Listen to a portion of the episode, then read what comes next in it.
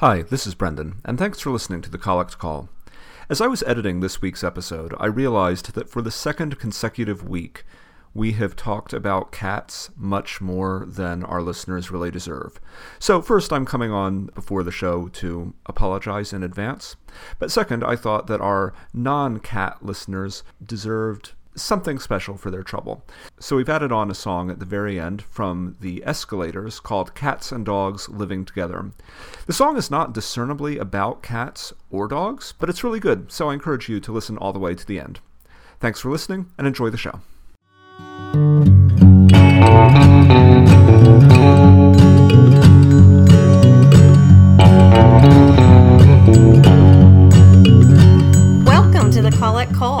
Podcast is an offering of the Acts 8 movement, proclaiming resurrection in the Episcopal Church. My name's Holly Powell, and I'm a layperson and a member of Christ Church Cathedral in Lexington, Kentucky. And I'm Brendan O'Sullivan Hale, and I am also a layperson, and I'm a member of the Episcopal Church of All Saints in Indianapolis, Indiana. We are thrilled to have a return of last week's special guest. Marlayna, do you want to say who you are? My name is Marlayna Maynard. I am also a layperson, and I'm a member of Church of the Holy Communion, which is an Episcopal church in Memphis, Tennessee. Well, thank you for being back with us this week. Yes. You're welcome. Thanks for inviting me. Well, this podcast is about the intersection of liturgy and life, as seen through the lens of the collects in the Book of Common Prayer. Now, collect is kind of a funny sounding word, but actually it's just another word for prayer, and it's spelled like collect, as in you might collect canned cat food from Red Barn Naturals, including Tricky Chicky chicken stew, grain free with parsley, carrots, and cranberries. Salmon and Delilah, made with lean cuts of salmon, fresh carrots, parsley, and cranberries. Or Beefapalooza beef stew with broccoli, carrots, and your cat's favorite food, cranberries. Brendan, have have it? I know you have a cat too, Marlayna. Have you ever seen your cat eat a cranberry? I have never seen my cat eat a cranberry, but I have never offered my cat a cranberry. so that might be the problem. that could be that could be the problem. Yeah. I, I, I just know that, like, my cats, you know, we've been feeding them fancy feast this whole time, and what they actually wanted was broccoli, carrots, and cranberries. Who Yes. you know, Oh, if only they could talk. When I cook, it seems like my cat is most excited when I make meat of some sort, but maybe he's just trying to tell me that he really wants broccoli, carrots, and cranberries. Well, I, have to say that this week's collection has the most tangential of connections to this week's collect. This week we're praying for the stewardship of all creation. This was a collection about stewed cat food. All of the ingredients are from creation, though. I think it. I think it works. Oh, nice. Fair point. Yeah, I'll take that. I was trying to f- to come up with the salmon and Delilah, like maybe there's some like biblical tie-in. I don't know. So this week's collect is one where we are talking about the stewardship of all creation.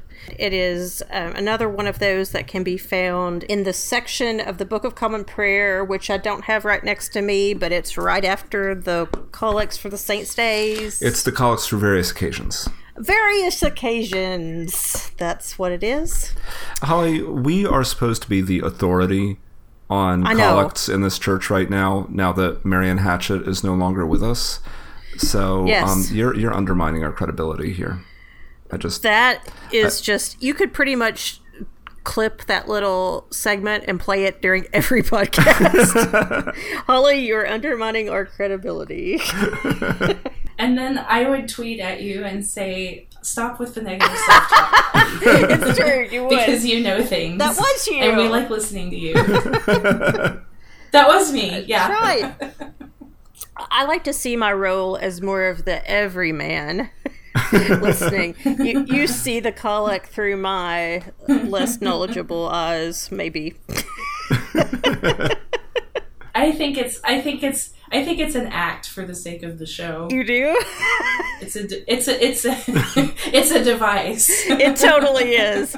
That's so true. Well, we, we did prove what maybe six weeks ago that you know more than Derek Olsen and me Yes, about about whether or not there are collects of the week addressed to the second person of the Holy Trinity. That was good times.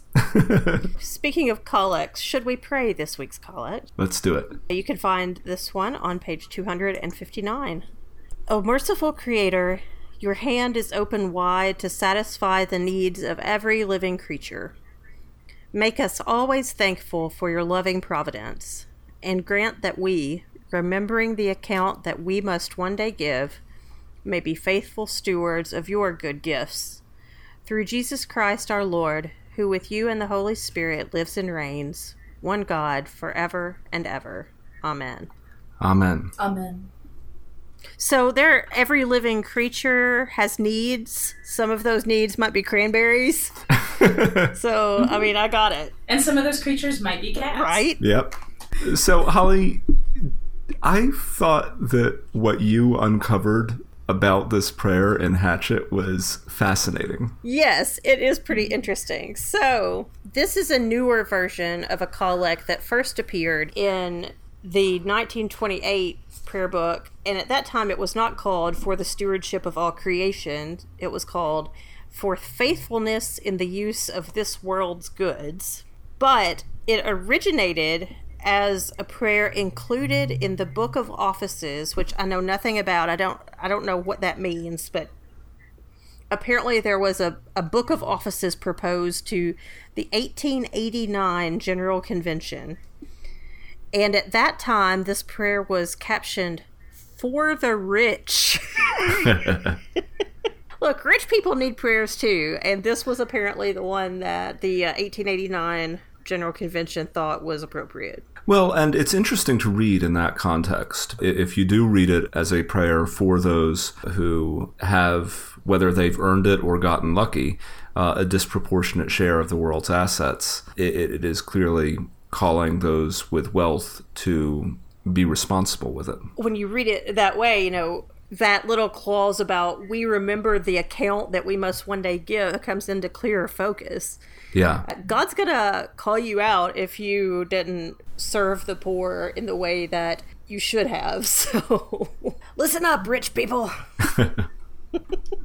Let me step back for a second. What do you what do you guys think about this collect? I really like the point that I believe it was you, Holly, the question about this image about God's hand being open wide, what that means in the face of a world where some where some people live in extreme poverty and homelessness.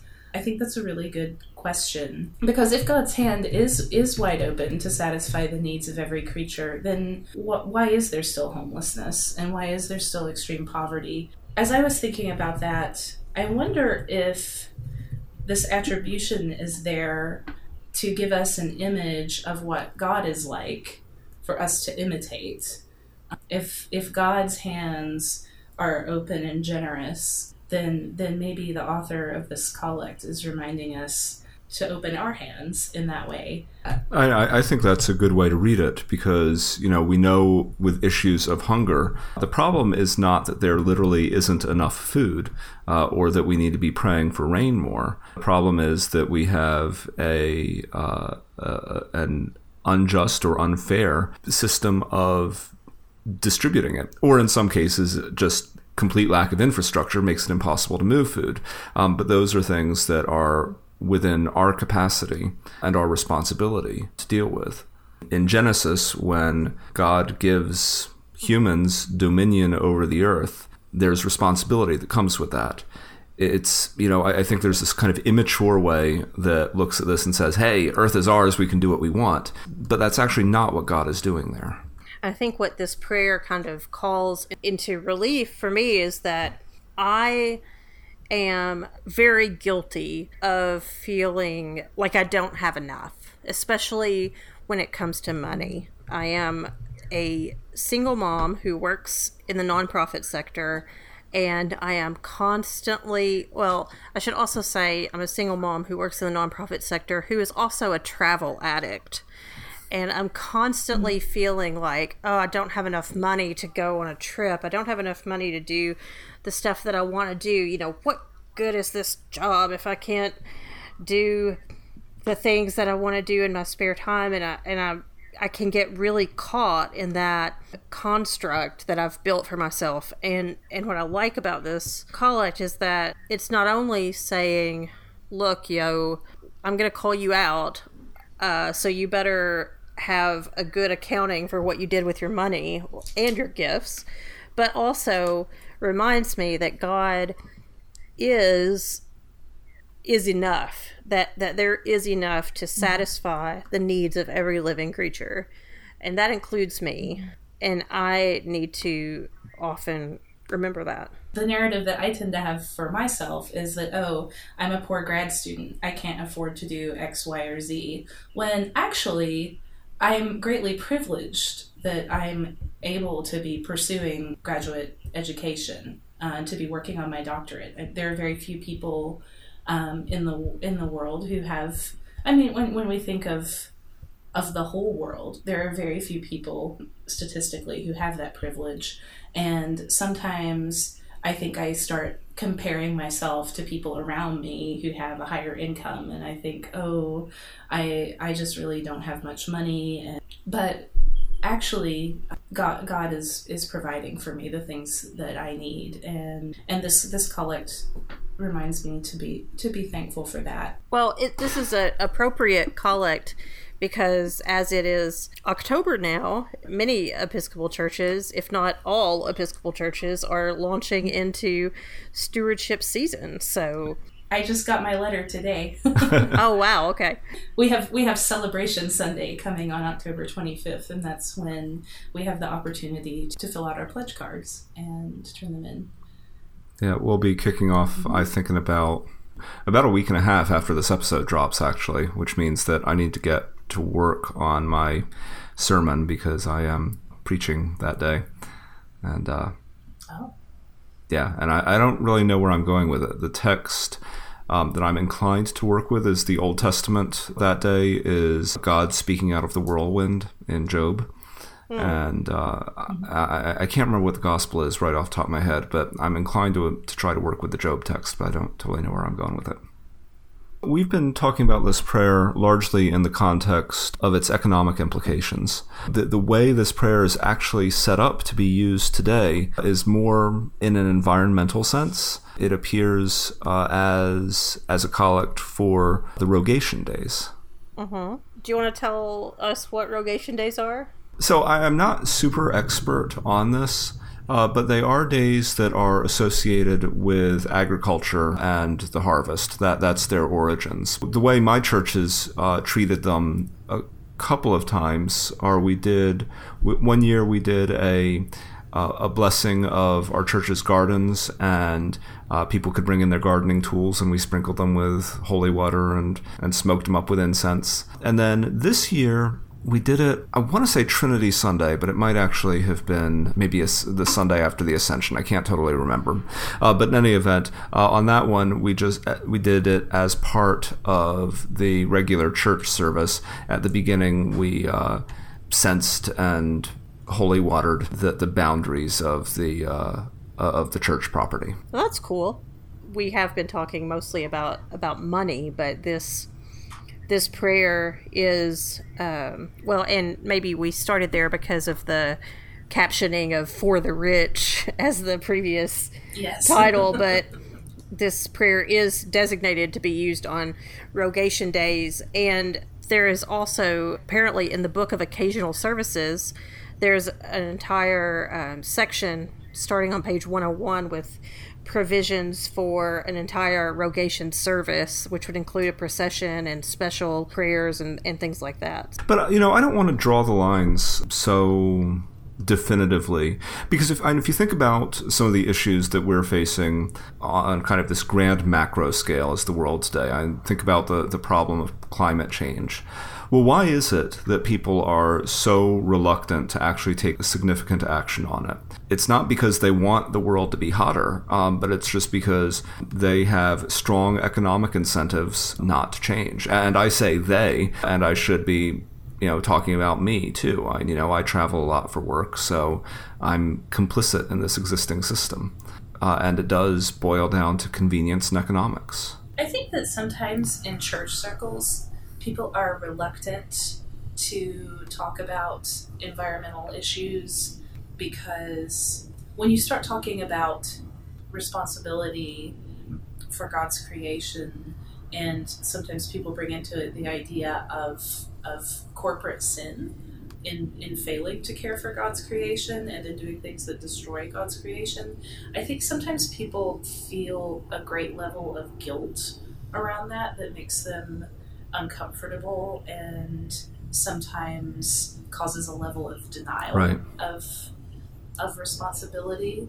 I, and I think that's I think that's difficult uh, for people to deal with. It's difficult for me to wrap my head around sometimes that I am responsible for for my own actions or, or my own inaction in care for creation, but that I'm not responsible for the whole of humankind's inaction or actions in the good stewardship of, of this beautiful creation that we've been given. You know, so the flip side of that is that that can make you make an individual or a congregation feel helpless. But I can also share that my congregation joined up with a group here in Indianapolis that was both people who people of faith and as well as secular people. There's a power plant in downtown Indianapolis. Uh, and it's been there forever, and it's a coal-fired plant, and so Indy actually has pretty awful air quality as a result of that. Uh, even though you wouldn't necessarily think it just to look at the air because it's not it's not truly visible.